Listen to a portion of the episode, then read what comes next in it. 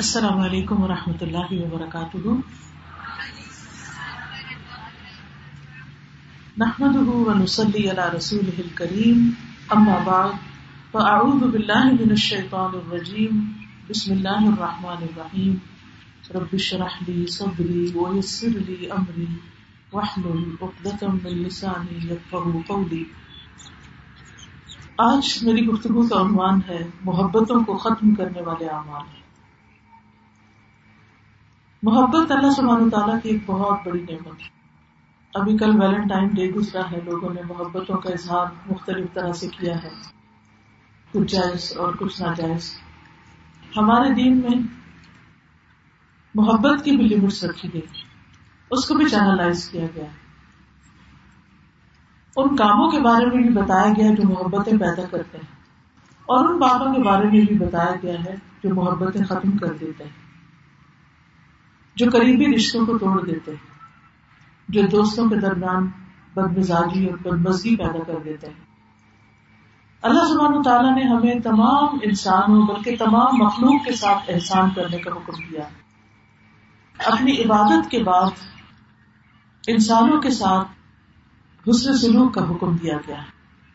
سورت النساء میں اللہ تعالیٰ فرماتے ہیں وَعْبُدُ اللَّهَ وَلَا تُشْرِكُوا بِهِ شَيْئًا وبالوالدين احسانا وبذي القربى واليتامى والمساكين والجار ذي القربى والجار الجنوب والصاحب بالجنب وابن السبيل وما ملكت ايمانكم ان الله لا يحب من كان مختالا فخورا اور اللہ کی عبادت کرو اور اس کے ساتھ کسی چیز کو شریک نہ ٹھہراؤ ماں باپ کے ساتھ اس میں سلوک کرو رشتے داروں کے ساتھ یتیموں اور مسکینوں کے ساتھ۔ کراوت والے ہمسائے اور اجنبی ہمسائے اور پہلو کے ساتھی اور مسافر کے ساتھ۔ اور ان کے ساتھ بھی جن کے مالک تمہارے دائیں ہاتھ ہیں۔ یقیناً اللہ کسی ایسے شخص سے محبت نہیں کرتا جو اکڑنے والا شیخی مارنے والا شیخی پورا ہو۔ تو اس سے یہ پتہ چلتا ہے کہ اللہ سبحانہ تعالیٰ ہمیں جو تعلیم دے رہے ہیں، ان میں معاشرے کے تمام طبقات کے ساتھ حسن سلوک کا حکم ہے۔ یعنی ان کے ساتھ محبت، شفقت، نرمی اور اچھے تعلقات کے ساتھ پیش آؤ۔ اہل ایمان کو آپس میں ایک جسم کی مانند قرار دیا گیا۔ حدیث میں آتا ہے مسلم احمد کی روایت ہے، رسول اللہ صلی اللہ علیہ وسلم نے فرمایا، ایک مومن کا اہل ایمان میں وہی درجہ ہوتا ہے جو سر کا جسم میں ہوتا ہے یعنی باقی جسم کے مقابلے میں سر کا ہوتا ہے۔ ایک مومن تمام اہل ایمان کے لیے اسی طرح تڑپتا ہے، جیسے پورا جسم سر کی تکلیف کی وجہ سے تڑپتا ہے۔ اگر سر میں درد ہو تو سارے جسم پہ ایسی کیفیت ہوتی ہے جیسے بخار ہو۔ زکام ہوتا کیا گلے میں ہوتا ہے، ناک میں ہوتا ہے، لیکن اس کی وجہ سے انسان کا سارا جسم متاثر ہوتا ہے۔ تو بالکل اسی طرح سارے مسلمان، پوری امت جو ہے وہ ایک جسم کی طرح ہے اور ایک انسان یعنی اس کا اپنا وجود اس پر سر کی طرح ہے۔ لہذا جب جسم کے کسی حصے کو بھی کوئی تکلیف ہوتی ہے، تو سر ضرور متاثر ہوتا ہے اور سر میں کوئی تکلیف ہوتی ہے، تو باقی جسم بھی متاثر ہوتا ہے۔ مومنوں کے آپس کے رشتے کو، محبت کا رشتہ، باہمی ہمدردی کا رشتہ کس طرح قرار دیا گیا؟ فرمایا ول والمؤمنات، بعضهم اولیاء بعض، کہ مومن مرد اور مومن عورتیں ان میں سے بعض بعض کے دوست ہیں یعنی آپس میں ان کا دوستوں والا تعلق ہے۔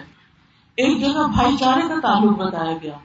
ان المؤمنون اخوا مومن تو بھائی بھائی ہیں۔ ایک اور جگہ پر مومن کو مومن کا آئینہ بتایا گیا۔ المؤمن مرات المؤمن، کہ مومن دوسرے مومن کا آئینہ ہے۔ المؤمن اخو المؤمن، اور مومن دوسرے مومن کا بھائی ہے۔ اس کے سامان کی حفاظت کرتا ہے۔ اس کی غیر موجودگی میں اس کا دفاع کرتا ہے، اس کو ڈپینڈ کرتا ہے۔ جنت میں داخلے کے لیے جو شرط لگائی گئی، وہ باہم محبت کا ہونا ہے۔ رسول اللہ صلی اللہ علیہ وسلم نے فرمایا، تم جنت میں داخل نہیں ہوگے جب تک ایمان نہیں لاؤ گے یعنی ایمان کے بغیر کوئی شخص جنت میں نہیں جا سکتا۔ اور تم ایمان نہیں لاؤ گے جب تک کہ آپس میں محبت نہیں کرو۔ تو گویا آپس کی محبت جو ہے، یہ ایمان کی کڑی ہے۔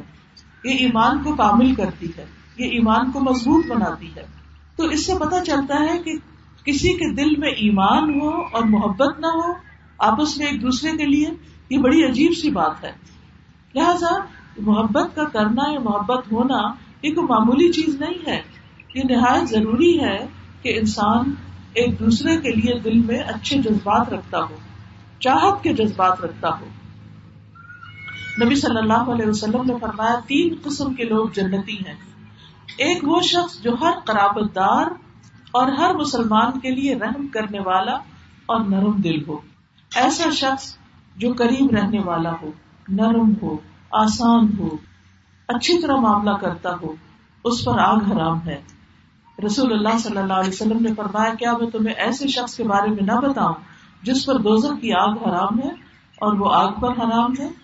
ہر وہ شخص جو قریب رہنے والا ہے، نرم ہے اور آسان ہے یعنی ایزی گوئنگ ہے، نرمی سے معاملہ کرتا ہے اور قریب ہے لوگوں کے یعنی کہ ان سے کاٹ کے نہیں رہتا، ان سے جوڑ کے رہتا ہے۔ اسی طرح جنت کا حسن بھی کیا ہے؟ وہاں کا حسن بھی ٹھیک ہے، باغ ہوں گے، پھل ہوں گے، خوبصورت لوگ ہوں گے، نہریں بہ رہی ہوں گی، ہر طرح کی نعمتیں ہوں گی۔ لیکن ان نعمتوں میں اصل حسن کس کا ہوگا جب لوگ آپس میں ایک دوسرے کو چاہنے والے ہوں گے، جو ایک دوسرے سے محبت کرنے والے ہوں گے۔ ان کے بارے میں فرمایا کہ ان کے درمیان کسی قسم کا کوئی اختلاف نہیں ہوگا۔ نہ کوئی باہمی بحث ہوگا۔ یعنی جنت والوں کے دل ایسے ہوں گے۔ ان سب کے دل ایک دل کی طرح ہوں گے۔ وہ صبح شام اپنے رب کی تصویر کریں گے۔ یعنی کوئی کسی کے خلاف دل میں میل نہیں رکھے گا بوجھ نہیں رکھے گا۔ ایک دوسرے سے نفرت نہیں کرے گا۔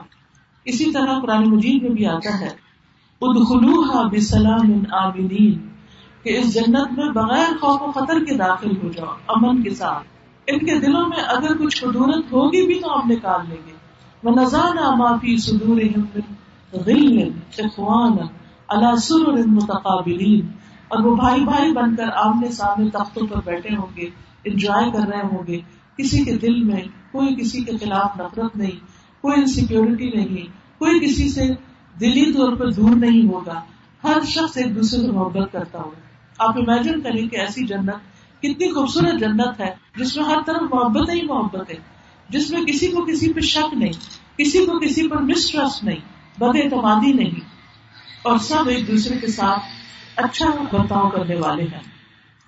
اسی طرح رسول اللہ صلی اللہ علیہ وسلم نے فرمایا، جب مومنوں کو آگ سے نجات مل جائے گی، تو انہیں ایک پل پر جو جنت اور دوزخ کے درمیان ہوگا روک لیا جائے گا، اور وہیں ان کے مظالم کا بدلہ دے دیا جائے گا۔ جو وہ دنیا میں باہم کرتے تھے۔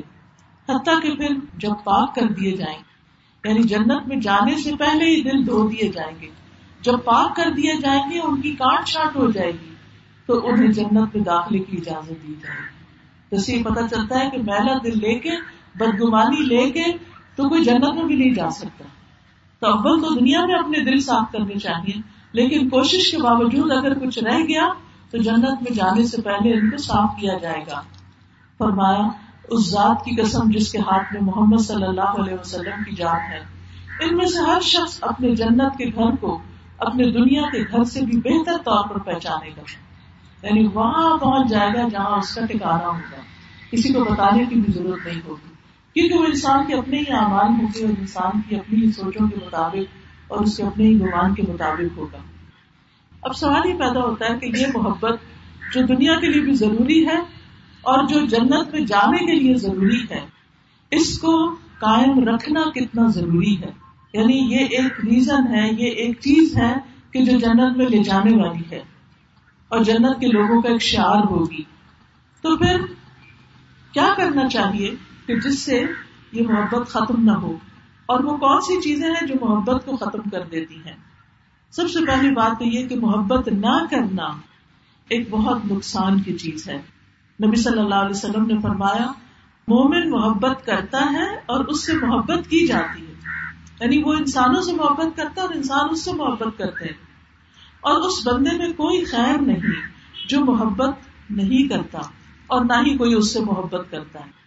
یعنی یہ اس شخص کے بارے میں یعنی اس کے اندر کوئی خیر نہیں پھر، اس کے اندر کوئی بھلائی نہیں، کوئی اچھائی نہیں کہ جس سے کوئی محبت نہ کرے۔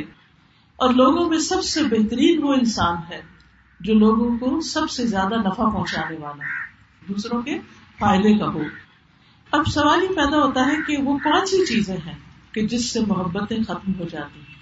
اس میں بہت ساری چیزیں ہیں۔ اسٹیپ بائی اسٹیپ چھوٹی چھوٹی باتوں کا ذکر کروں گی۔ سب سے پہلی بات تو ہم سب کو یہ سمجھنی چاہیے کہ ہم انسان ہیں۔ ہم کمزور ہیں۔ ہم سے غلطیاں ہو جاتی ہیں۔ بعض اوقات شیطان بھی بدگمانیاں پیدا کر دیتا ہے۔ لوگوں کی کسی غلط بات کی وجہ سے بعض اوقات دلوں کے اندر رنجشیں پیدا ہو جاتی ہیں۔ کوشش کرنے کے باوجود بھی ہم اس سے بچ نہیں سکتے۔ کوئی بھی انسان یہ نہیں کہہ سکتا کہ میرے دل میں آج تک کسی کے بارے میں کوئی مس انڈرسٹینڈنگ نہیں ہوئی۔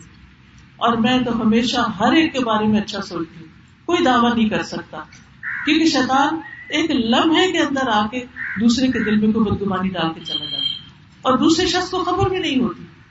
کیونکہ اس کا تو کام ہی یہی ہے کہ وہ وسوسے ڈالتا رہے۔ وہ ہسبینڈ وائف کے بیچ میں وسوسے ڈالتا ہے، بدگمانی پیدا کرتا ہے۔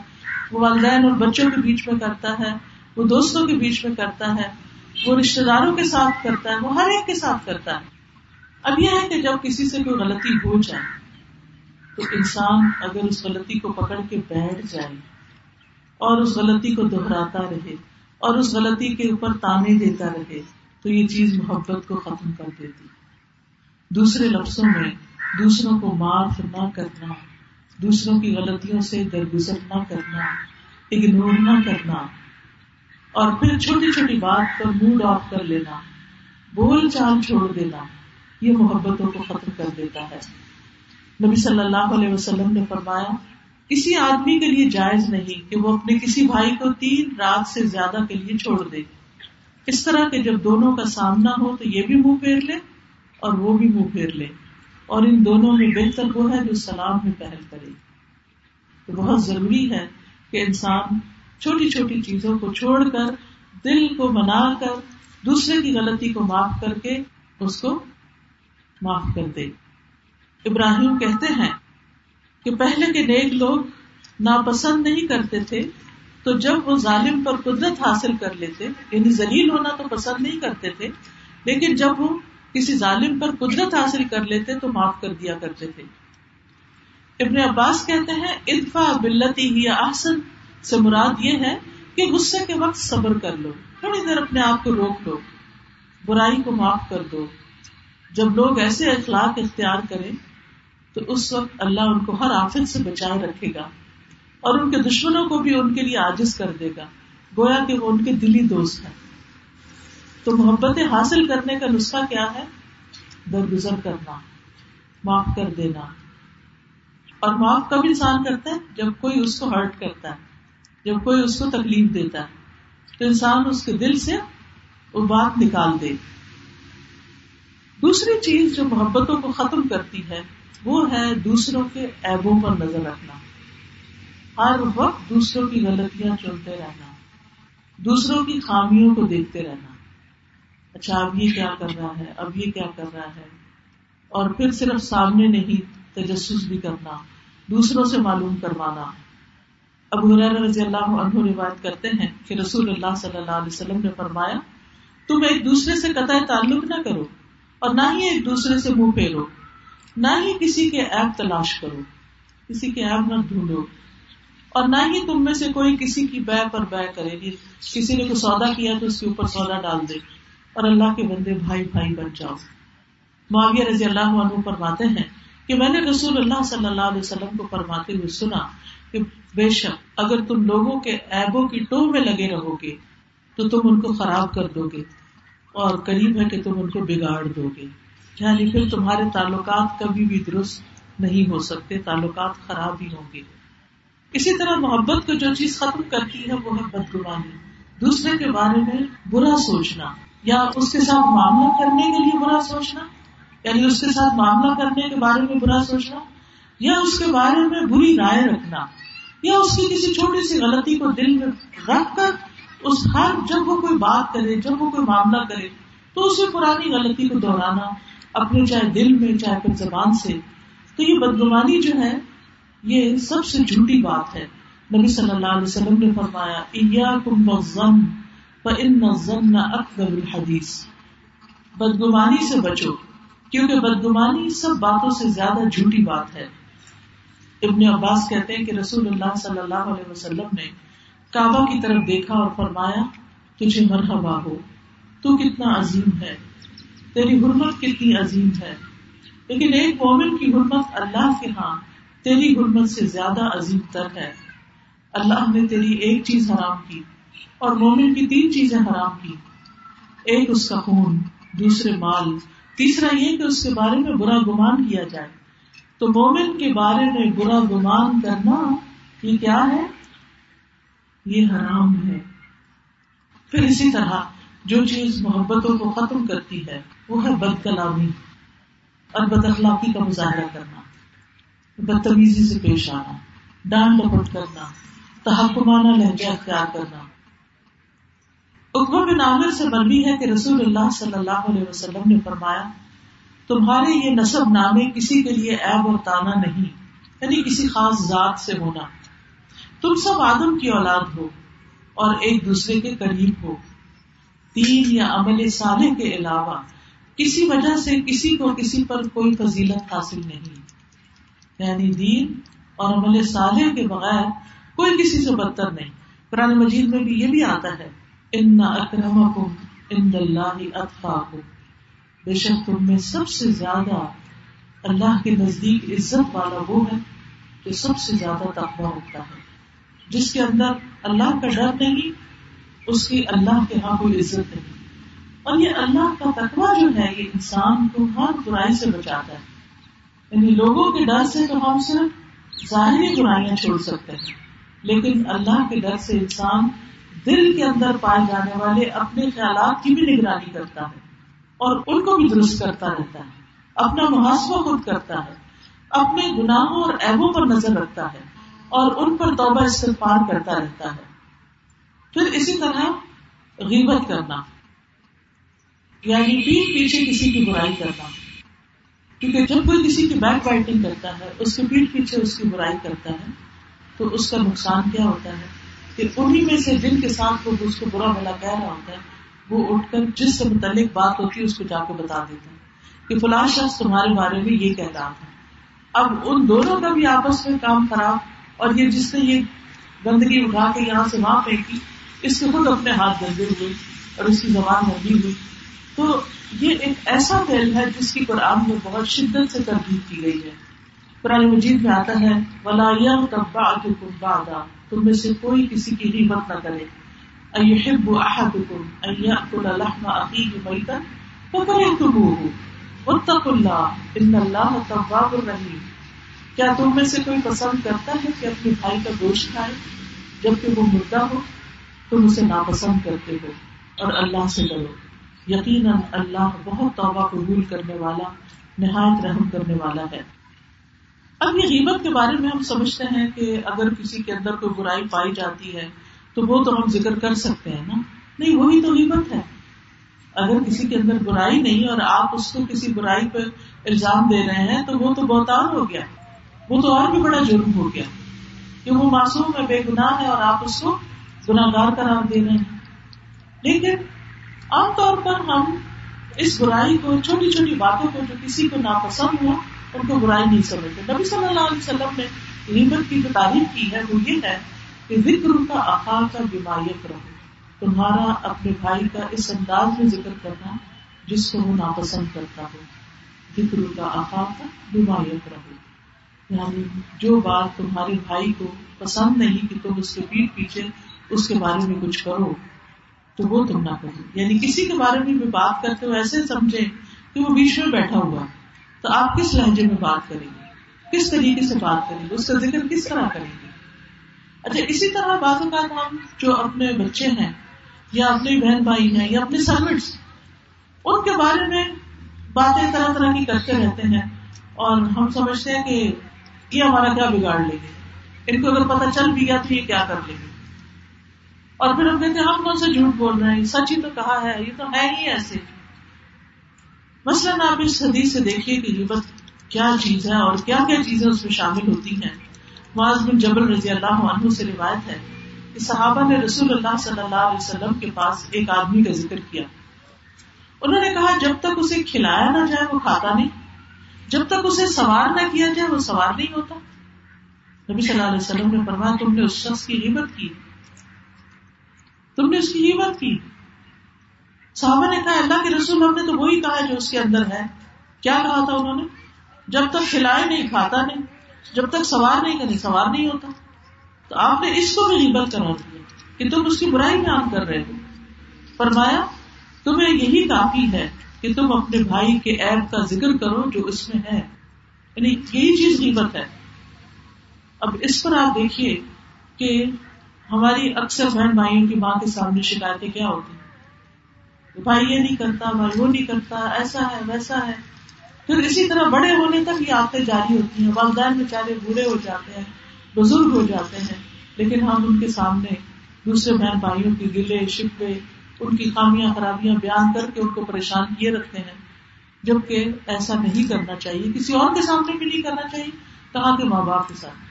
بات یہ ہے کہ ہم خود مینٹلی بڑے نہیں ہوتے۔ ہم اپنے اعمال کی ذمہ داری خود قبول نہیں کرتے۔ ہم پرابلم سالونگ ایٹیٹیوڈ نہیں رکھتے یعنی ہمیں پرابلم سالونگ نہیں آتی۔ ہم اپنے مسائل کو دوسروں کے سر پہ ڈھیر کرتے ہیں۔ ہم خود اپنے آپ کو تکلیف نہیں دینا چاہتے کہ اگر ایک مسئلہ پیش آیا تو اس کو حل کس طرح کرنا۔ ہے تو اس کا نتیجہ کیا ہوتا ہے؟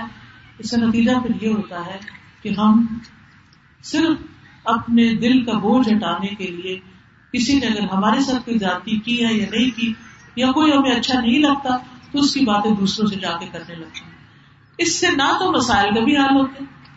یعنی آپ اپنی فرسٹریشن اگر نکال رہے ہیں، تو اس سے مسائل حل نہیں ہوگی نہ ہی دوسرے شخص کی اصلاح ہوتی ہے۔ وہ مسئلہ اپنی جگہ رہتا ہے، بلکہ اس رویے سے وہ مسئلہ کہیں زیادہ بڑھ جاتا ہے۔ وہ تکلیف اور زیادہ بڑھ جاتی ہے۔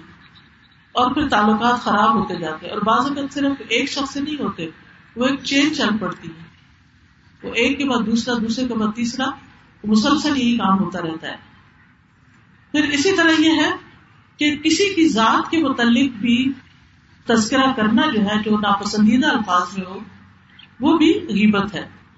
مثلاً کسی انسان کی غیر موجودگی میں اس کا ایسے انداز میں ذکر کرنا جو اس کو پسند نہ ہو، چاہے اس کے بدن میں ہو یعنی اس کی کسی جسمانی ایپ یا نقص کی بات کریں آپ یا اس کے دین میں ہو یا اس کی دنیا میں ہو یا اس کے نفس میں ہو یا اس کی بناوٹ میں ہو یا اس کے اخلاق میں ہو یا اس کے مال میں ہو یا اس کی اولاد میں ہو یا اس کے والدین میں ہو یا اس کی بیوی میں ہو یا اس کے قابل میں ہو یا اس کے غلام میں ہو یا اس کے کسی لباس میں ہو یا چال میں ہو یا اس کی کسی حرکت میں ہو، یا اس کے مسکرانے کے انداز میں ہو، اس کے کسی غلط کام کے بارے میں یا اس کے کسی غصے کے بارے میں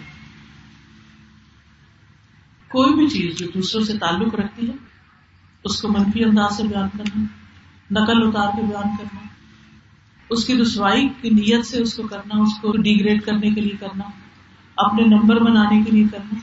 بعض اوقات ایسا ہوتا ہے نا کہ ہم اپنے آپ کو نمایاں کرنا چاہتے ہیں، تو اس کے بارے میں کچھ نہ کچھ دوسروں کو نیگیٹو باتیں کرتے رہتے ہیں۔ تو یہ سب چیزیں جو ہیں، یہ ریبت میں آ جاتا ہے۔ بعض اوقات ہم آنکھ کے اشارے سے کر رہے ہوتے ہیں، کسی کی طرف، خامی کی طرف توجہ دلا رہے ہیں۔ کبھی ہم بول کے کرتے ہیں، کبھی لکھ کے کرتے ہیں، کبھی ہاتھ کے اشارے سے، کبھی سر کے اشارے سے، کبھی ابرو کے اشارے سے۔ یہ ساری چیزیں جو ہیں یہ نیبت میں شامل ہو جاتی اب مثال کے طور پر آپ دیکھیں، جسم کے بارے میں کیا؟ فلاں بڑا موٹا ہے۔ اس کی تو کوئی شیر بھی نہیں یا وہ تو اتنا پتلا ہو گیا کہ ہوا میں ہی اڑ جائے۔ گا یعنی اس قسم کی بات کہ جو دوسرا سنے تو اس کو ناگوار گزرے۔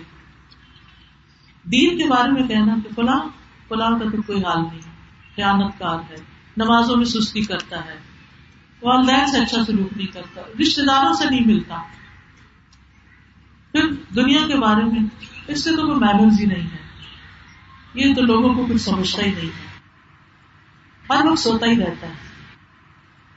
کسی کے پیرنٹس کے بارے میں ایسی بات کرنا۔ پھر کسی کے کپڑوں میں بات کرنا۔ پھر اس کو تو پہننے کا ڈھنگ ہی نہیں ہے۔ یہ والا کو رنگ ہے پہننے والا۔ یہ تو اس کے اوپر سوٹ ہی نہیں کرتا۔ فلاں شادی میں دیکھیں، اس نے کیسی جویلری پہنی ہوئی تھی۔ جوتے تو دیکھو اس کے اور اس میں پھر طرح طرح کے نام رکھنا اور پرانی مثالیں دینا۔ پھر اسی طرح اگر نیمت اس مقصد کے لیے ہو کہ دو لوگوں میں پھوٹ پڑ جائے میاں بیوی کو لڑانا مقصود ہو مثلا ساس جو ہے وہ بہو کے بارے میں بیٹے سے ذکر کرے، یا بہو اپنی ساس کے بارے میں اپنے شوہر سے ذکر کرے۔ اور مقصد یہ ہو کہ ان دونوں کے درمیان کسی طرح پھوٹ پڑ جائے تاکہ میرے سے وہ دوسرا قریب آ جائے تو یہ چگلی کہلاتا ہے۔ اور چگلی جو ہے یہ بہت بڑا گناہ ہے۔ نبی صلی اللہ علیہ وسلم دو قبروں کے پاس سے گزرے تھے اور فرمایا کہ یعنی دونوں کے بارے میں پہلے فرمایا کہ کسی بڑی وجہ سے نہیں ان کو عذاب ہوگا ان میں سے ایک چگلی کرنے والے غیبت کرنے والے۔ عبداللہ بن مسعود کہتے ہیں کہ نبی صلی اللہ علیہ وسلم نے فرمایا، کیا میں تمہیں یہ نہ بتاؤں کہ الزبو کیا ہوتی ہے؟ فرمایا، وہ چگلی جو لوگوں کے درمیان نفرت پیدا کرتی وہ باتیں جو دو لوگوں کے درمیان فساد پیدا کرتی ان کے تعلقات آپس کے خراب کر دیں۔ پھر اسی طرح دوسروں کی عزت سے کھیلنا، چاہے سامنے ہو، چاہے پیچھے ہو، ان کی عزت و آبرو کے درپہ رہنا، مذاق اڑانا، کیونکہ اس سے بھی تعلقات خراب ہوتے بعض اوقات آپ کسی کو بری محفل میں ذلیل کر دیتے اس شخص کے دل میں پھر ایک گراسی پڑ جاتی ہے۔ وہ اپنے آپ کو سمجھاتا بھی ہے، لیکن اس کا زخم کہیں منتمل ہی نہیں ہوتا۔ تو اس سے بھی پرہیز کرنا چاہیے۔ اگر آپ کو کسی سے کوئی گلا شکوا یا اگر آپ کسی کے ساتھ کوئی اختلاف رکھتے تو لوگوں کے بیچ میں بیٹھ کے مت لڑنا شروع کر دیں۔ گھر میں بھی جیسے ہسبینڈ وائف ہے تو بچوں کے سامنے ہسبینڈ کو ایسی بات نہ کہیں کہ جو بچوں کے دل میں باپ کی عزت چلی جائے۔ شاؤٹ نہ کریں۔ ایسے انداز میں بات نہ کریں کہ جس کے بعد صرف پچھتاوا ہی رہ جائے اور آپس کی محبت ختم ہو کر رہ جائے۔ اور اس میں آپ دیکھیے کہ بعض میں ہم کہتے ہیں یہ تو اپنا ہی ہے نا۔ اس کے بارے میں کچھ کیا یہ نہیں مائنڈ کرتا۔ بعض میں ہم یہ کہہ کے بات کر رہے ہوتے اس کا دل تو بہت بڑا اگر کوئی شخص بظاہر شو نہ بھی کرے، تو بھی ہمیں کوئی حق نہیں پہنچتا کہ ہم اس کے ساتھ برا کریں۔ اور اس کی سزا بھی بہت سخت ہے۔ انس بن مالک رضی اللہ عنہ کہتے ہیں کہ رسول اللہ صلی اللہ علیہ وسلم نے فرمایا، جب میرے رب عزا و جلہ نے میراج عطا کی، تو اس رات میں ایک قوم پر گزرا۔ ان کے ناخن تانبے کے تھے اور وہ ان ناخنوں سے اپنے چہرے اور اپنے سینے کھرچ رہے تھے۔ تو میں نے کہا، اے جبریل، یہ کون لوگ ہیں؟ انہوں نے فرمایا، یہ وہ لوگ ہیں جو لوگوں کا گوشت کھاتے ہیں اور ان کی عزت اور آبرو کے در پہ رہتے ہیں۔ وہ کیا کر رہے تھے؟ تانبے کے ناخنوں سے اپنے چہرے اور سینے کو کھرچ رہے۔ تھے اب دیکھیے، چھوٹا سا اسکریچ آ جائے چھوٹا سا پمپل بن جائے۔ کوئی داغ دھبا پڑ جائے چہرے پر۔ تو ہم کتنے زیادہ کانشیس ہو جاتے ہیں، کتنے پریشان ہو جاتے ہیں۔ اور کہا یہ کہ وہ اپنا ہی منہ چھیل ڈالے انسان۔ کیا شکل ہوگی، کیا ہولیا ہوگا۔ آپ نے کیا فرمایا کہ یہ وہ لوگ ہیں جو دوسروں کا گوشت کھاتے اور ان کی عزت و آبرو کے در پہ رہتے پھر بہتان تراشی کرنا، دوسروں پر بہتان لگانا، الزام لگانا، دوسروں کو بلیم کرنا یہ اس کی وجہ سے یہ ہوا ہے، یہ اس کی وجہ سے، چاہے سچ ہے، چاہے جھوٹ ہے۔ یہ بھی محبتوں کو ختم کر دیتا ہے۔ رسول اللہ صلی اللہ علیہ وسلم نے فرمایا، جس شخص نے کسی مومن کے بارے میں ایسی بات کہی جو اس میں تھی نہیں، اللہ اسے جہنمیوں کی پیٹ پہ لائے گا۔ یعنی جہنم والے جو جلنے کے بعد ان کے زخموں سے جو پیپ نکل کے جمع ہوگی کہ ان کا ڈرنک ہوگا۔ یہ کون لوگ ہوں گے جو کسی پہ وہ الزام لگائے اور ایسی بری بات کسی کے بارے میں کہیں جو اس میں ہے ہی نہیں؟ تو کس قدر محتاط ہونے کی ضرورت ہے؟ پھر اسی طرح کسی کے بارے میں تجسس کرنا، دوسروں سے پوچھنا ٹو لگانا۔ آپ نے فرمایا، کسی کی جاسوسی نہ کرو، نہ ہی ٹو لگاؤ۔ پھر جو چیز محبت ختم کر دیتی ہے، وہ ہے حسد کرنا جیلسی دیکھیے جیلسی عام طور پر قریب والوں میں ہوتی ہے۔ بہن بھائیوں میں ہو جاتی ہے، جیسے اخوانی یوسف میں ہو گئی تھی۔ یوسف علیہ السلام کے بھائیوں کو یوسف علیہ السلام سے جیلسی ہو گئی تھی، کیونکہ بہت خوبصورت ہے حدیث میں تو آتا ہے کہ ہر صاحب نعمت پسند کیا جاتا ہے۔ یاد رکھیے، نبی صلی اللہ علیہ وسلم کا فرمان ہے، کسی بندے کے دل میں ایمان اور حسد دو چیزیں اکٹھی نہیں ہو سکتی۔ وہ دوسروں کی نعمت پہ جلتا نہیں، بلکہ دوسروں کی نعمت پر وہ ان کو ان کو کیا کرتا ہے؟ ان کو مبارکباد دیتا ہے، ان پر خوشی کا اظہار کرتا ہے۔ رسول اللہ صلی اللہ علیہ وسلم نے فرمایا لوگ اس وقت تک خیر پر رہیں گے جب تک وہ آپس میں حسد نہیں کریں گے۔ یعنی جب وہ ایک دوسرے سے حسد نہیں کریں گے، تو ان کے آپس کے تعلقات اچھے رہیں گے۔ لیکن حسد سے پھر انسان دوسروں کی جڑ کاٹنے لگتا ہے۔ اور اگر دیکھا جائے تو یہ جتنی پچھلی برائیاں گزری ہیں، ان سب کے پیچھے بھی حسد ہی ہوتا ہے۔ انسان بعض اوقات کسی کے گریڈ سے، کسی کے انکریمنٹ سے، کسی کی اچھی پرفارمنس سے، کسی کے عہدہ بڑھ جانے سے کسی کی ترقی سے، کسی کے مال میں اضافے سے انسان خوش نہیں ہوتا، دل میں تکلیف محسوس کرنے لگتا ہے۔ تو یہی جیلسی ہے کہ کسی کو اللہ نعمت دے اور انسان اس کو ایکسپٹ نہ کرے۔ حالانکہ نعمت تو اللہ ہی کی طرف سے ہوتی ہے۔ اللہ ہی دینے والا ہوتا ہے۔ پھر اسی طرح ابو رضی اللہ عنہ سے مربی ہے کہ نبی صلی اللہ علیہ وسلم نے فرمایا بکس سے بچو، کیونکہ یہ مونڈ دینے والی چیز ہے۔ میں یہ نہیں کہتا کہ بالوں کو مونڈنے والی ہے۔ بلکہ دین کو مونڈ دیتی ہے۔ یعنی بکس اور کینا یوں لگتا ہے جیسے ایک چھوٹی سی کسی کے بارے میں بدگمانی آئی، چھوٹی سی نفرت آئی، پھر اس کو پال پال کے اس کو سڑا دیا دل کے اندر۔ اور وہ اتنا زیادہ ہو گیا کہ اب اس کا نکالنا ہی مشکل ہو گیا۔ وہ گندگی جڑ پکڑ گئی، وہ رنگ پکڑ گئی۔ نبی صلی اللہ علیہ وسلم نے فرمایا بکس سے بچو، کیونکہ یہ موڈ دینے والی چیز ہے۔ میں یہ نہیں کہتا کہ بالوں کو موڑنے والی، بلکہ یہ دین کو موڈ دیتی ہے۔ نبی صلی اللہ علیہ وسلم نے فرمایا، قریب میری امت کو بھی، سابقہ امتوں کی بیماریاں لگ جائیں گی۔ صحابہ نے کہا، اللہ کے رسول، امتوں کی بیماری سے کیا مراد ہے؟ فرمایا اترانا تکبر کرنا، زیادہ مال جمع کرنے کی ہرس کرنا، دنیا میں فریب سے کام لینا بکس کرنا، حسد کرنا، حتیٰ کہ بغاوت اور ظلم ہو جائے۔ یعنی حد سے بڑھ جائے انسان۔ پھر نفرتیں پھیلانا۔ یعنی جو شخص دوسروں کے لیے کانٹے بچھاتا ہے، دوسروں کے درمیان تعلقات خراب کراتا ہے، ایسا شخص دراصل خود اپنے لیے مصیبت کھڑی کرتا ہے۔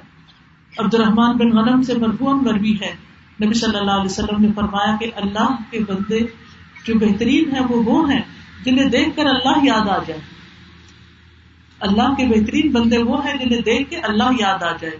اور اللہ کے بدترین بندے وہ ہیں جو چغل خوری کرتے ہیں دوستوں کے درمیان جدائی ڈالتے ہیں، باغی، بیزار اور سرکش قسم کے لوگ جو کسی کی نہ مانے، جو کسی کے ساتھ بھی بنا کے نہ رکھے، جن کی ہر ایک کے ساتھ لڑائی ہو جائے اور ہر ایک کے ساتھ برا سلوک کرنے والے۔ ایسے لوگ اللہ کے نزدیک بدترین لوگ ہیں۔ نبی صلی اللہ علیہ وسلم نے یہ بھی فرمایا کہ آپس کی عداوت سے بچو، کیونکہ یہ دین کو مونڈ دینے والی۔ یعنی جن لوگوں کے اندر آپس میں محبت کی بجائے نفرت ہوگی، دشمنی ہوگی وہاں پھر دین کا کوئی کام نہیں ہوتا، وہاں دین باقی نہیں رہتا۔ ظاہر اگر کسی گھر کے اندر یہ فضا ہے کہ آپس میں بہن بھائی ایک دوسرے سے سلام نہیں کرتے، وہ ایک دوسرے سے ناراض ہے ماں باپ کے درمیان آپس میں پھٹ پڑی ہوئی ہے، تو آپ سوچیے کہ پھر اس گھر کا حال کیا ہوگا؟ وہاں کیا خیر و برکت ہوگی؟ وہاں اولاد کی تربیت کیا ہوگی؟ وہاں اللہ کا ذکر اور اسکار کیا ہوگا؟ پھر انسان دین سے دور سے دور تر ہی ہوتا چلا جاتا ہے، کیونکہ یہ پریشانیاں انسان کی ساری انرجیز کو سخت کر لیتی ہے۔ اسی طرح تعلقات کو خراب اور محبتوں کو خراب کرنے والی چیز جو ہے وہ دوسروں کو حقیر سمجھنا، دوسروں کو کوئی اہمیت نہ دینا۔ اگر آپ سمجھتے ہیں کہ آپ محبت کریں اور کروائیں، تو اس کے لیے ضروری ہے کہ دوسروں کو امپورٹینس دیں۔ اور کس طرح انسان امپورٹینس دے سکتا ہے؟ ہر ایک کی کوئی خیر خوبی یاد کرے۔ اس کی اچھی عادتیں، اس کے اندر پائے جانے والے اچھے جذبات، اچھے کام، اس کی نیکیاں، ان کو یاد کریں۔ اب دیکھیں، ہمارے یہاں رواج یہ ہے کہ جب کوئی فوت ہو جاتا ہے، تو اس کے بعد اس کی خوبیوں کا خوب ذکر کرتے ہیں۔ لیکن میں نے نہیں کبھی سنا کہ دنیا میں کسی زندہ انسان کے لیے اتنی کوئی اچھی دوائیاں دی جب تک کوئی زندہ رہتا ہے، اس کے ساتھ کوئی نہ کوئی چپکلس چلتی رہتی ہے اور کسی نہ کسی طرح اس کو لیٹ ڈاؤن کرتے ہی رہتے ہیں۔ اس لیے بہت ضروری ہے کہ ہر ایک کو اپنے سے اچھا ہی سمجھے۔ اگر بظاہر بھی کسی کے اندر کوئی خرابی نظر آ رہی ہے، تو بھی یہ سوچے کہ پتہ نہیں اس کے اندر کون سی چھپی ہوئی ایسی نیکی ہو کہ جو میرے اندر نہ ہو۔ پتہ نہیں اس کا معاملہ اللہ سے کتنا اچھا ہو۔ تو اس لیے اس سے زن ہی رکھتے دوسروں سے۔ پھر اسی طرح جو چیز تعلقات خراب کرتی ہے، وہ دوسروں کو برے القاب سے پکارنا ہے، برے برے نام رکھنا ہے۔ قرآن مجید میں آتا ہے ولا تنابز بال القاب الفسوق بعد الایمان ایک دوسرے کو برے لقب سے یاد نہ کرو. برے نام نہ رکھو. اب دیکھیں لوگوں نے لوگوں کے پیٹ پیچھے برے برے نام رکھے ہوئے ہیں. اور ان کو کچھ نہ کچھ چھیڑ چھاڑ ان کی بنائی بھی ہوتی ہے اور اس کا ذکر کر کر کے ہنس رہے ہوتے ہیں. یعنی کسی انسان کی کوئی کمزوری قد چھوٹا ہے مثلاً، یا کوئی اور، تو اس کے اس حساب سے نام رکھ لیتے ہیں. اور پھر ان ناموں سے پکارتے ہیں اور ہنستے ہیں اور مذاق اڑاتے ہیں۔ ابو جبیرا کہتے ہیں کہ یہ آیت ولا تناب القاب والی جو ہے، یہ بنو سلمہ کے بارے میں نازل ہوئی تھی۔ انہوں نے بیان کیا کہ رسول اللہ صلی اللہ علیہ وسلم ہمارے پاس یعنی مدینہ میں تشریف لائے تو ہم میں سے کوئی ایسا نہیں تھا جس کے دو یا تین نام نہ ہو یعنی جو لوگوں نے رکھ لیے تھے۔ نبی صلی اللہ علیہ وسلم کسی کو بلاتے یا فلان، اے فلاں تو لوگ کہتے اللہ کے رسول رکیے، یہ آدمی اس نام سے ناراض ہوتا ہے، چنانچہ یہ آئے اتری کہ ایسے نام ہی نہ رکھو جس سے دوسرا ناراض ہوتا ہو۔ اکثر لوگ گھروں میں ہنسی مذاق کے لیے جسٹ فار فن کسی کا کوئی نام رکھ لیتے، کسی کا کوئی نام رکھ لیتے، تو اس کی وجہ سے وہ شخص چڑھتا بھی ہے۔ جیسے بچے بچوں کے نام رکھ لیتے، تو بچے پھر آگے اس نام سے اس کو پکارتے تو چیخے مارتا ہے، روتا ہے۔ لیکن یہ آتے جب کوئی منع نہیں کرتا ان سے تو بڑے ہو کر یہی آتے پھر پختہ ہو جاتی ہیں۔ تو یہ تھی وہ تمام چیزیں کہ جو محبتوں کو ختم کر دیتی ہیں۔ اب چند باتیں محبت کے حوالے سے کروں گی۔ ایک دوسرے سے محبت کرنا اور محبت بڑھتی کیسے ہے؟ یعنی کیا نہ کرے وہ تو بتا دیا تو پھر کرے کیا؟ چند باتیں اس کے حوالے سے۔ یاد رکھیے، اللہ کی خاطر ایک دوسرے سے محبت کرنا جو ہے، وہ ایمان کو مکمل کر دیتا ہے۔ حدیث میں آتا ہے من آتا للہ و منا اللہ و احب اللہ و ابغض و انکح للہ فقد استقبل ایمانہ جو شخص اللہ کے لیے کچھ دے اور اللہ کے لیے روکے اور اللہ کے لیے محبت کرے، اللہ کے لیے بوجھ رکھے اور اللہ کے لیے نکاح کرے، تو یقیناً اس نے اپنا ایمان مکمل کر لیا۔ تو گویا اگر محبت نہیں تو ایمان مکمل نہیں ہوتا۔ اس کا ریوارڈ بھی بہت بڑا ہے۔ رسول اللہ صلی اللہ علیہ وسلم نے فرمایا، قیامت کے دن اللہ تعالیٰ فرمائے گا این المتحابون فیا کہاں ہے میری خاطر آپس میں محبت کرنے والے؟ میرے جلال کی قسم، آج کے دن میں ان کو اپنے سائے میں رکھوں گا، جس دن میرے سائے کے علاوہ کوئی سایہ نہ ہوگا۔ کتنی بڑی خوشخبری ہے کہ انسان بغیر کسی لالچ کے، بغیر کسی مطلب کے بغیر کسی مقصد کے صرف اور صرف اللہ سبحانہ تعالیٰ کی خاطر ایک دوسرے سے محبت کرنے والا ہو ایک دوسرے کی خیر خواہی کرنے والا ہو اب محبتیں کیسے پیدا ہوں؟ محبتیں پیدا ہوتی ہیں ایک دوسرے کا خیال رکھنے سے۔ دوسرے کے لیے وہی چاہنا جو اپنے لیے چاہتا ہے انسان۔ اور اس کے بارے میں بھی فرمایا کہ تم میں سے کوئی شخص مومن نہیں ہو سکتا۔ قسم کھا کے فرمایا، جب تک وہ اپنے بھائی کے لیے وہ پسند نہ کرے جو اپنے لیے کرتا ہے۔ یعنی دوسروں کی کیئر کرنا، دوسروں کا خیال رکھنا۔ آپ صلی اللہ علیہ وسلم نے فرمایا، مسلمان کے مسلمان پر چھ حق ہے عرض کیا گیا، اللہ کے رسول کو کیا ہے فرمایا، جب تم اس سے ملو تو سلام کرو۔ جب وہ تمہیں دعوت دے تو قبول کر لو۔ اور جب وہ تم سے خیر خواہی طلب کرے تو تم اس کی خیر خواہی کرو۔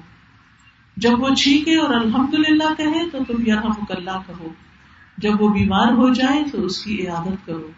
جب وہ فوت ہو جائے تو اس کے تنازع بچاؤ یہ ہے مسلمان کے مسلمان پر حق۔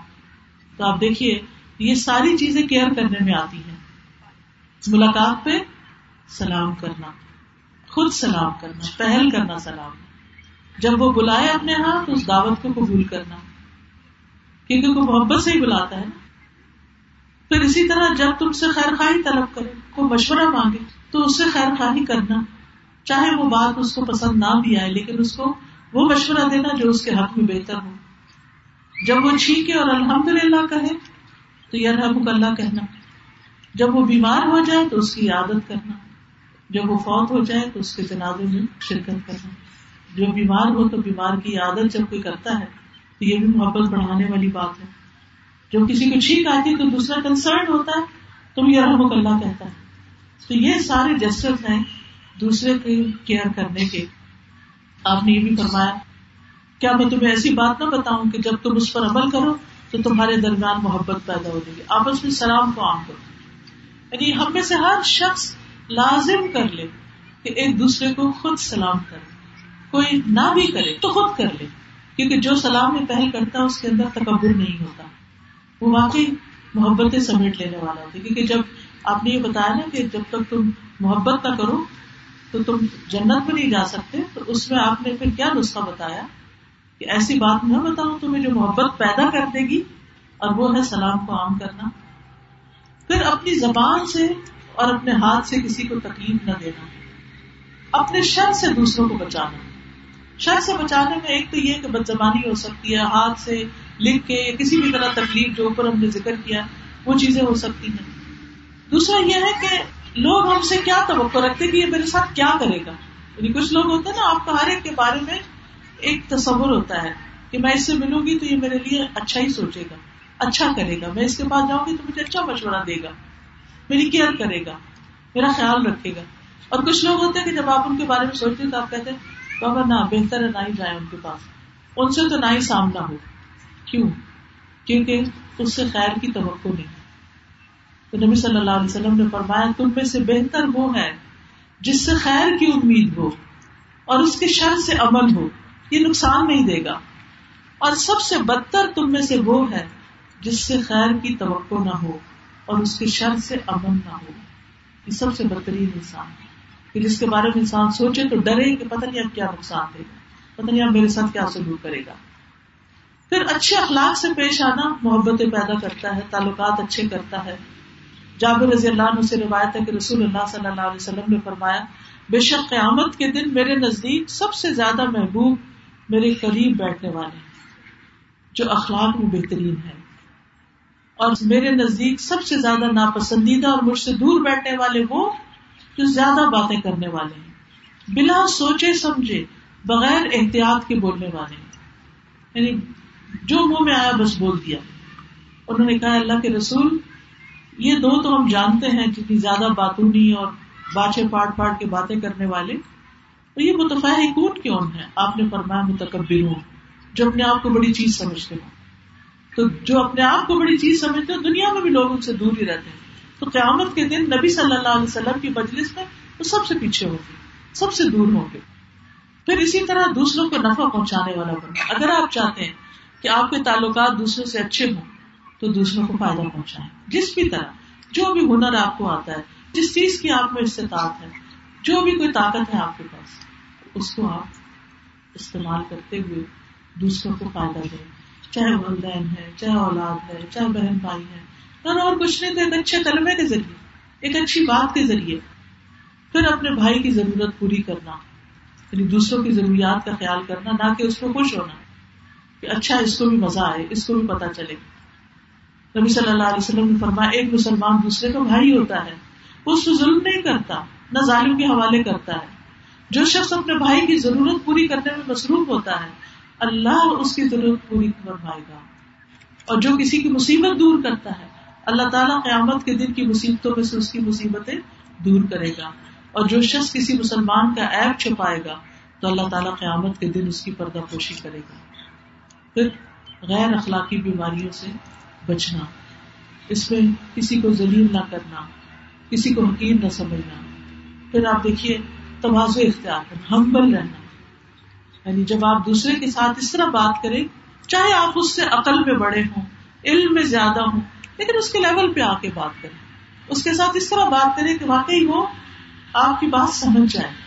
یعنی بہت سی رویہ اختیار نہ کریں۔ ان نمبر مومن اخوا محمد آپس میں بھائی بھائی ہوتے ہیں۔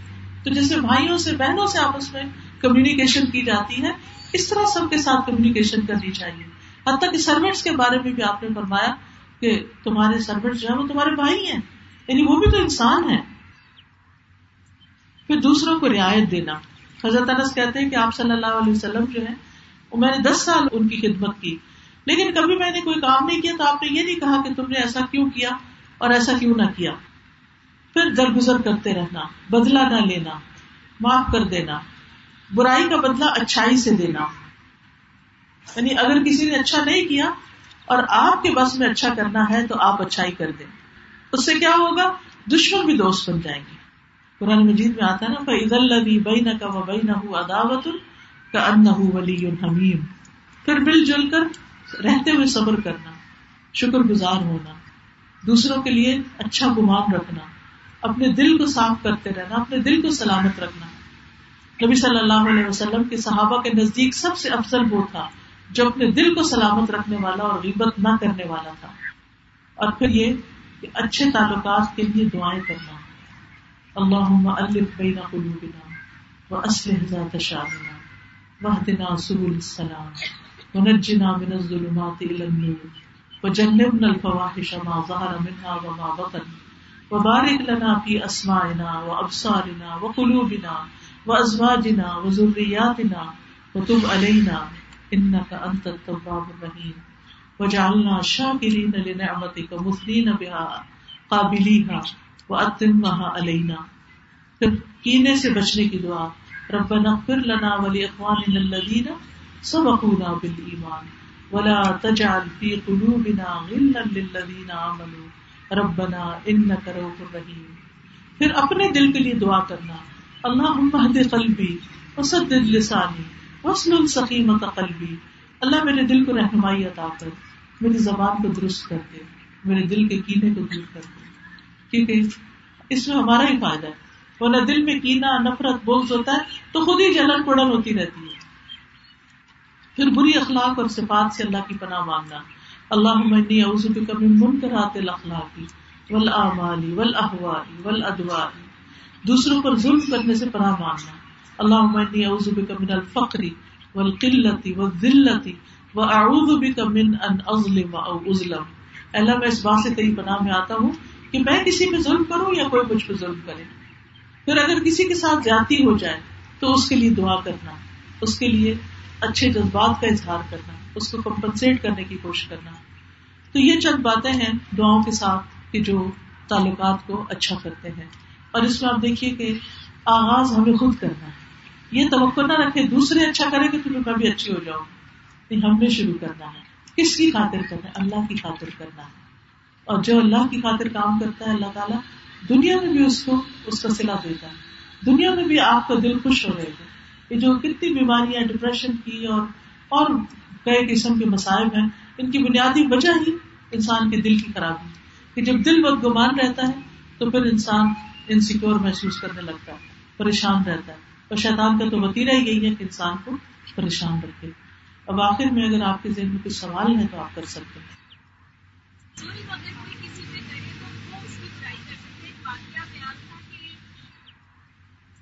جیسے اگر کوئی کسی پہ ظلم کرتا ہے تو اس ظلم کو خود نہیں دور کر سکتا تو پھر کیا ہے؟ کسی سے ہیلپ لے گا۔ تو پھر وہ جس کے پاس جائے گا، اس کو بتائے گا، مجھ پر ظلم ہو رہا ہے، تم میری مدد کرو۔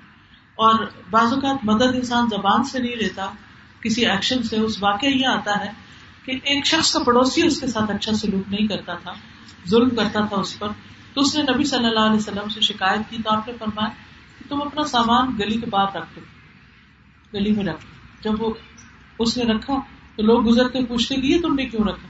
اس نے کہا کہ چونکہ میرا ہمسائے مجھے تنگ کرتا ہے۔ تو وہ سارے لوگ اس کے ہمسائے کو سمجھانے لگ گئے۔ اس طرح ظلم ختم ہو گیا۔ تو اس میں لیکن یہ نہیں کہ ختم تو یہ شخص کرے گا اور ہم پورے زمانے میں اس شخص کی برائیاں کرتے رہے یہ اس کا حل نہیں ہے۔ یہ نہیں کرنا چاہیے۔ یعنی بعض لوگ ہوتے ہیں سیلف پٹی کا شکار ہوتے ہیں۔ مظلوم بن کے جہاں بیٹھیں گے، خوشی کی محفل ہو، غمی کی محفل ہو، کوئی ہو، ہر جگہ وہ کچھ نہ کچھ اس طرح کی بات کرتے رہیں گے۔ جی۔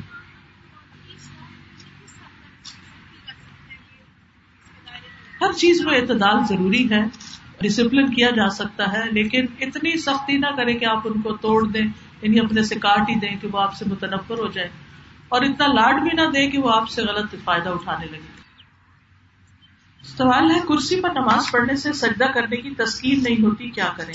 نیچے پڑھنے کی کوشش کریں۔ اس کا طریقہ یہ ہے کہ نیچے گھٹوں کی جگہ پر گدا رکھیں اور ہلکا ہلکا تھوڑا تھوڑا آہستہ آہستہ یعنی میرے گھٹوں میں تکلیف ہوئی اور میں کرسی پر آ گئی۔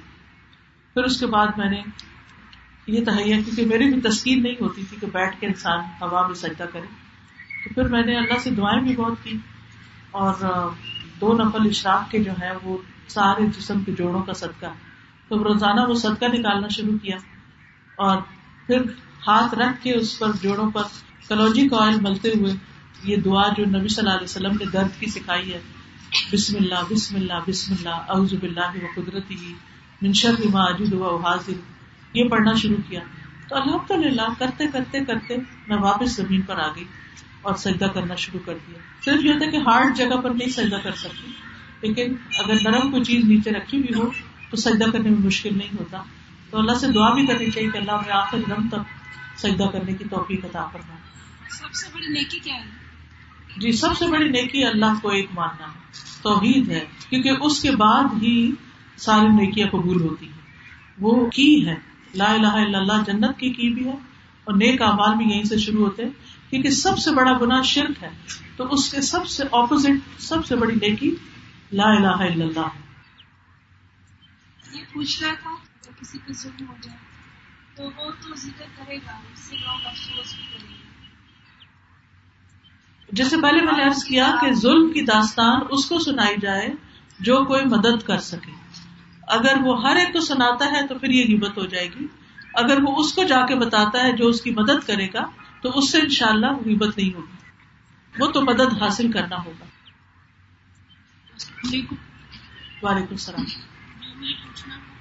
نماز میں خوشبو پیدا ہو جائے اس کے لیے کیا کریں؟ اچھی طرح وضو کریں، جگہ کا انتخاب اچھا کریں۔ ایسی جگہ نماز پڑھیں جہاں ڈسٹریکشن نہ ہو۔ پھر نماز کے معنی پہ غور کریں۔ سورت فاتح جب پڑھیں، تو الحمد للہ رب العالمین کہیں تو رک جائیں، کیونکہ اللہ تعالیٰ جواب دیتے ہیں۔ ہم دنی ربی۔ پھر الرحمن الرحیم کہیں، رک جائیں۔ اللہ تعالیٰ فرماتے اسنا علیہ آپ بھی اللہ کے جواب کا انتظار کریں۔ پھر مالک یوم الدین رک جائیں۔ اللہ سبحانہ تعالیٰ کے جواب کا انتظار کریں۔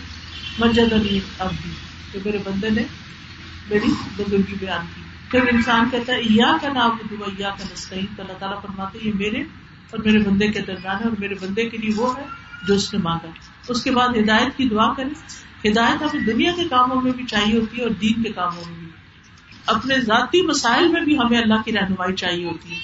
تو وہ جب دعا کریں گے آپ تو ان شاء اللہ اس سے نماز آپ کی بہتر ہونے لگے گی۔ اگر آپ میرے اس نسخے پر عمل کریں گے تو اس چیز نے مجھے فائدہ دیا، اگر آپ عمل کریں گے تو آپ کو بھی ان شاء اللہ فائدہ ہوگا۔ سوال ہے، دل میں سب سے زیادہ محبت اللہ تعالیٰ سے ہونی چاہیے۔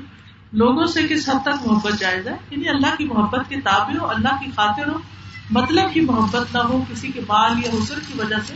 اور اسی طرح والدین سے محبت، بہن بھائیوں سے محبت، لیکن ایک لڑکی اور لڑکی کی محبت جو نامحرم ہو شادی کے بعد ہی ہوتی اگر کوئی بدگمانی کرے، جیسے کہ آپ کا سربراہ آپ کے ساتھ بغیر تحقیق کے آپ پر بہتان لگائے، جس سے آپ کی لائلٹی اس آرگنائزیشن سے ختم ہو جائے، کیا یہ محبت ختم کرنا ہے؟ دیکھیے کہ ہر معاملے میں یعنی بدگمانی یا مس انڈرسٹینڈنگ تو کہیں بھی ہو سکتی ہے، لیکن یہ ہے کہ پھر بھی دوسرے کو معاف کر دینا چاہیے۔ اور دل میں اچھا گمان رکھنا چاہیے کہ وہ بھی انسان ہے۔ اس کے اوپر کتنے پریشر ہیں۔ اس کے اوپر کتنی ذمہ داریاں ہیں۔ اگر اس سے غلطی ہو گئی ہے تو اس کی وجہ سے اتنے انتہائی قدم نہیں اٹھانے چاہیے۔ ہم اس پلانٹ سے نکل کے کہیں اور نہیں جا سکتے کیونکہ ہر ایک سے غلطی ہوگی۔ صرف کسی آرگنائزیشن کے ہیڈ سے ہی نہیں، ہر بندے سے غلطی ہوگی تو پھر آپ ہر ایک کو چھوڑ کر چلے جائیں گے۔ السلام علیکم استاد رحم کے رشتوں کے بارے میں مجھے سوال کرنا تھا کہ اگر رحم کا رشتہ آپ کو مسلسل اذیت دے، تو کیا اس کے شر سے بچنے کے لیے آپ اسے کنارہ کر سکتے ہیں یا نہیں جی کم میل جول رکھیں لیکن بالکل کاٹے نہیں۔ تحجد جو باقاعدگی سے پڑھتا ہے، لیکن کچھ دن آتے ہیں کہ فجر کے وقت آپ کھلتی ہے، تو وہ وطر فجر کے بعد پڑھتا ہے۔ تو وہ قزا میں آتا ہے، پھر کیا کریں؟ رات کو پڑھیں گے صبح فجر کے؟ فجر کے بعد جتنے آپ رکھتے پڑھتے ہیں، وہ اشراق کے وقت وہ رکھتے پڑھ لیں۔ لیکن پھر وطر نہیں ہوں گے وہ ان کو آپ یعنی دن کی نماز جو ہوتی ہے، وہ دو دو کر کے پڑھیں گے۔ بڑے بچوں کی اصلاح کی نیت سے ان کی برائیاں آپس میں خیر خواہ گھر والے ڈسکس کرے تو یہ بھی غیبت میں شامل ہوگی۔ بات یہ ہے کہ کوئی حل نکالے، پھر تو اور بات ہے۔ لیکن اگر روز صرف شکایتیں لے کے میاں بیوی ایک دوسرے کے سامنے بیٹھ جائیں، تو اس سے حاصل کچھ نہیں ہوگا، پھر وہ غیبت ہی ہوگی۔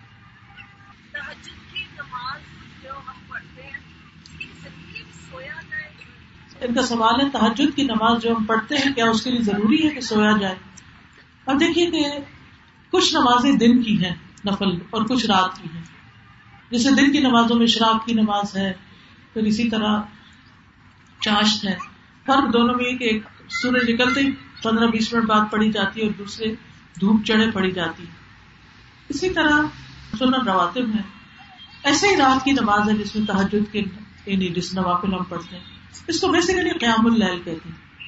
اگر عشاء کے بعد آپ نفل پڑھ لیں تو بھی تحجد ہو جاتے ہیں اگر تھوڑا ٹھہر کے پڑھ لیں تو بھی۔ اگر رات کے تیسرے پیر آپ پڑھتے ہیں، جب سو کے اٹھ کے، تو وہ سب سے افضل ہے۔ ٹھیک ہے؟ تحجد کا مانا کیا جاتا ہے؟ سو کے اٹھنا۔ تو سو کر جو اٹھ کے نماز پڑھتے ہیں، ورنہ باقی ساری نماز جس وقت بھی آپ رات کے نوافل پڑھنے جائیں، آپ کے عام اللیل میں شامل ہو جائیں گے۔ سب سے افضل وقت رات کا پچھلا پیر ہے۔ ٹھیک ہے؟ تو ہم انصاف کریں۔ دل کیسے صاف کر سکتے دوسرے کی اچھی باتیں یاد کر کے اگر اس شخص نے ہمارے ساتھ کچھ اچھا کیا ہے وہ سوچ کے جیسے مثال کے طور پر امی ڈانٹ دیتی ہیں لیکن امی پیار بھی تو کرتی ہیں امی چیزیں بھی تو لے کر دیتی ہیں۔ جی۔ تو اپنے دل میں اگر ہرٹ ہوا ہے تو کہ کوئی بات نہیں میری امی اچھی بھی بہت ہے اس طرح۔ اپنے لیے کر دے انسان، اپنا دل صاف ہو جائے تو اپنے بوجھ ہلکا ہو جاتا ہے۔ معاف نہ کر کے انسان اپنے آپ کو بوجھل رکھتا ہے اسٹریس میں رہتا ہے۔ چلیے میں اجازت چاہتی ہوں آپ سے، تھوڑی سی دعا کر لیتے ہیں۔ سبحان اللہ والحمد للہ ولا الہ الا اللہ واللہ اکبر ولا حول ولا قوة الا باللہ العلی العظیم۔ اللهم صل على محمد وعلى آل محمد كما صليت على إبراهيم وعلى آل إبراهيم إنك حميد مجيد. اللهم بارك على محمد وعلى آل محمد كما باركت على إبراهيم وعلى آل إبراهيم إنك حميد مجيد. ربنا آتنا في الدنيا حسنة وفي الآخرة حسنة وقنا عذاب النار. ربنا لا تزغ قلوبنا بعد إذ هديتنا وهب لنا من لدنك رحمة إنك أنت الوهاب. ربنا هب لنا من أزواجنا وذرياتنا قرة أعين وجعلنا للمتقین اماما۔ یا رب العالمین، تو ہم سب پر اپنی رحمت نازل فرما۔ یا اللہ، تو ہم سب کے غموں اور دکھوں اور تکلیفوں کو دور کر دے۔ اللہ، تو ہم سب کو اچھا اخلاق عطا فرما۔ یا اللہ، ہمارے دلوں کو صاف کر دے۔ ہمیں اچھی زبان دے، اچھے خیالات دے۔ یا اللہ، ہمارے گھروں کے اندر محبتیں پیدا کر دے۔ یا اللہ، ہمیں اپنی محبت عطا کر، اپنے رسول محمد صلی اللہ علیہ وسلم کی محبت عطا کر، ایمان والوں کی محبت عطا کر۔ اللہ عمر ذکنا حب کا وہ حب میں کا وہ یا رب العالمین، تو ہمیں بد اخلاقی سے بچا۔ یا اللہ، ہمیں اپنی عبادت کی اور خوبصورت عبادت کی اور ذکر اور شکر کی توفیق عطا فرما۔ یا اللہ، ہمارے گھروں میں سکون پیدا کر دے۔ ہمارے بچوں کو ہماری آنکھوں کی ٹھنڈک بنا دے یا رب العالمین، یا ارحم الراحمین، یا ذل جلال والاکرام، تو ہم سب کے گناہوں کو معاف کر دے۔ اللہ ہماری مشکلات آسان فرما دے۔ یا رب العالمین، ہم سب کو صحت عطا فرما۔ یا اللہ، میری والدہ جو ہاسپٹل میں ان کی طبیعت خراب ہے، اللہ تعالیٰ ان کو صحت عطا فرما۔ یا اللہ، ان کی تکلیف دور فرما دے۔ یا اللہ، ان پر رحم فرما۔ یا اللہ ان کے درجات بلند فرما یا اللہ ان کو بخش دے، یا اللہ ان پہ اپنی رحمت کر دے۔ یا اللہ جتنے بھی بیمار ہیں، جہاں جہاں کوئی دنیا کے کسی بھی کونے میں کوئی بیمار ہے، یا اللہ ان سب کو صحت عطا کرنا یا اللہ تم ان سب کے گناہوں کو معاف کر دے۔ اللہ ہم کمزور بن دے تو ہماری کمزوریوں کو معاف کر دے۔ یا اللہ ہم اپنی جانوں پہ ظلم کرنے والے ہیں، تو ہمارے ظلم اور جاتی کو معاف فرما دے۔